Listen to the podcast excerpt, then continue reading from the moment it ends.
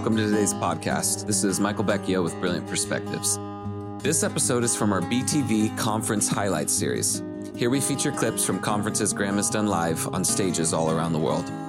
In this series, Graham shares key truths that will help you establish your life in the new man and explore the territory given to you as a co heir of the kingdom in Christ. You can watch this entire conference with a subscription to Brilliant TV, which also gives you unlimited access to the entire Brilliant Perspectives video library and ongoing weekly mentoring with Graham in our thriving member community. So check out subscribe.brillianttv.com to sign up or get more info. That's subscribe.brillianttv.com. Thanks for tuning in with us. Here's Graham. The ultimate permission in the whole of the earth is contained in Romans 6:11. And God says, "I give you permission to consider yourself to be dead to sin and now just be alive to me." The ultimate expectation is being alive to who God is. Not depressed because of who you think you're not. We're learning to be alive to Him and alive to all the things that he loves about Christ and Christ in you. Every time hope, the word in the Greek is elpis, C L P I S, and it, every time it's mentioned in Scripture, it's in the context of confident expectation leading to anticipate with joy. Here's some key verses Romans 5 2. We exult in expectation of the glory of God. An expectation does not disappoint because the love of God has been poured out within our hearts through us, this Holy Spirit who was given to us for that purpose. Romans 15 13, the God of expectation fill you with all joy and peace in believing. All joy and peace. Do you know you were designed in Christ to be full of happiness and full of peace and rest? All the negatives got killed off on the cross. Negativity doesn't belong to you anyway. Jesus paid a price for it, it belongs to Him. To stop stealing stuff that He paid for. Because he paid for all that so he could give you something else instead. Yeah? Our expectation is all of that's gone. I've got new things coming into my life because I have to grow up in Christ. And we've got most of us around 70 or 80 years if we get saved when we're one day old. We've got 70 or 80 years to discover all the fullness of Christ to be made in God's image. That's a ton of work. That's a ton of blessing. That's a huge amount of favor. Don't look at me like that. That's a huge amount of favor that you have to experience in order to become like Christ. So honestly, we haven't got time to mess around with the old man. We haven't got time you know, to unlearn stuff. We haven't got time for all the counseling we think we need. We need a quickening spirit. Fortunately, that's another of Jesus' titles. He's a quickening spirit. We need a divine advantage. There's got to be an advantage to living in Jesus so great it totally dominates you in terms of freedom. This is expectation. You're already free. All you're doing is discovering the extent of that freedom. Your freedom is not in doubt, it is a gift. Holiness is a gift. Righteousness is a gift. Your death in Jesus was a gift. Grace is a gift. Peace is a gift. Love is a How many gifts do you want? Right. All of them. Correct answer.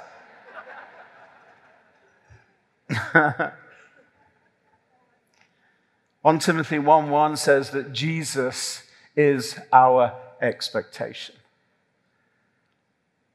1 Colossians 1:27, Christ in you, the expectation of something glorious happening. Ephesians 1:18 talks about your eyes being enlightened so that you will know what is the expectation of his calling. What is the confident expectation leading to joyful anticipation of his calling? See, expectation is not the end result of what we're doing here. Expectation is the process by which you journey. An expectation is, te- is taking you to a place where you learn how to joyfully anticipate God before you need Him. Did I just say that in Polish? I do that occasionally. I get excited and I speak in a foreign tongue I've never learned.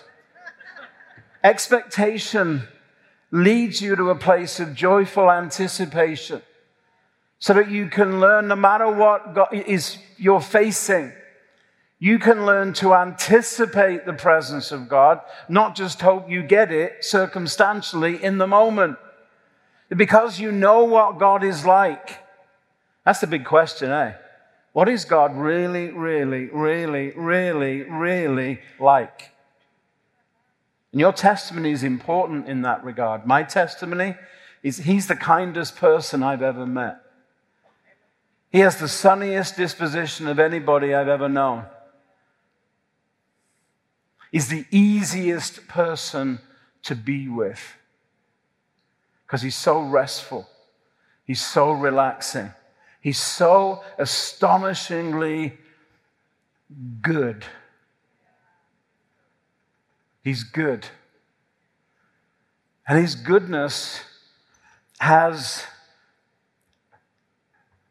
a nuclear power attached to it. Goodness obliterates all negativity totally, completely, utterly. Biggest job in your life, I think, is to learn to experience and appreciate just how free you really are in Jesus. And for that, you need to stop messing around with negative stuff. That's not you. Turn to your neighbor and say, It's definitely not you.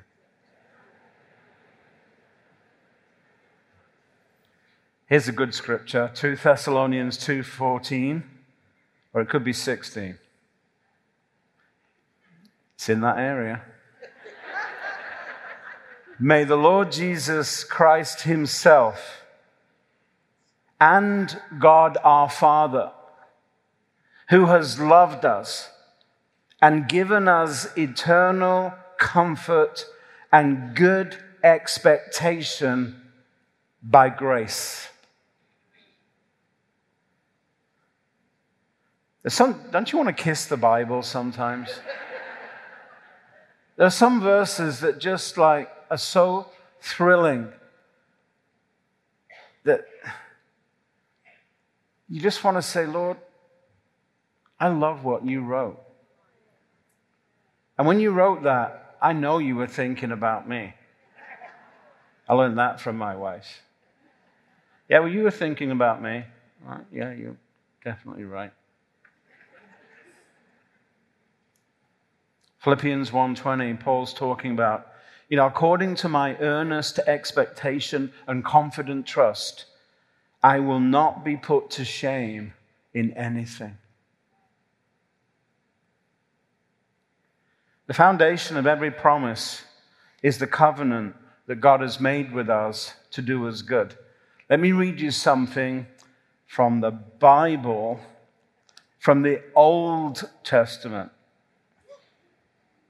Listen to this. This is Jeremiah 31, 32, verse 30. This is God saying, They shall be my people, and I, I will be their God.